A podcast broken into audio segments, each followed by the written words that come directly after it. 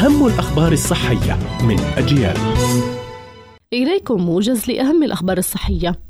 توصل علماء ألمان إلى أن ارتداء الأقنعة الذي أصبح إلزاميا خلال جائحة كورونا في معظم أنحاء العالم يزيد من استنشاق ثاني أكسيد الكربون ويضر بالصحة.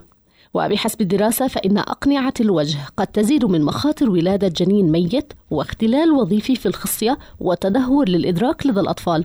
ويعتقد العلماء الألمان الذين أجروا الدراسة أن الأقنعة تخلق جيبا من الفراغ الميت بين الفم والقناع الذي يحبس الغاز السام وأن تراكم ثاني أكسيد الكربون في جسم المرأة الحامل يمكن أن يسبب مضاعفات للجنين.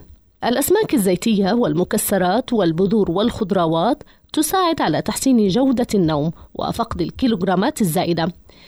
فإذا كان الشخص يتبع حمية غذائية لإنقاص وزنه ولكن لا يحصل على قسط كاف من النوم فإن جهوده تذهب هباء حيث كشفت نتائج العديد من الدراسات أن قلة النوم يمكن أن تؤدي إلى زيادة الوزن لأنه إذا كان الشخص متعبا فمن المرجح أن يقوم باختيارات غذائية سيئة.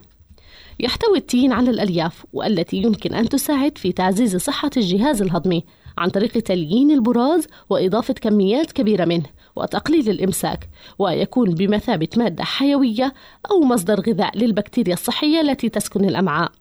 كانت هذه أهم الأخبار الصحية. قرأتها روزانا طه. إلى اللقاء.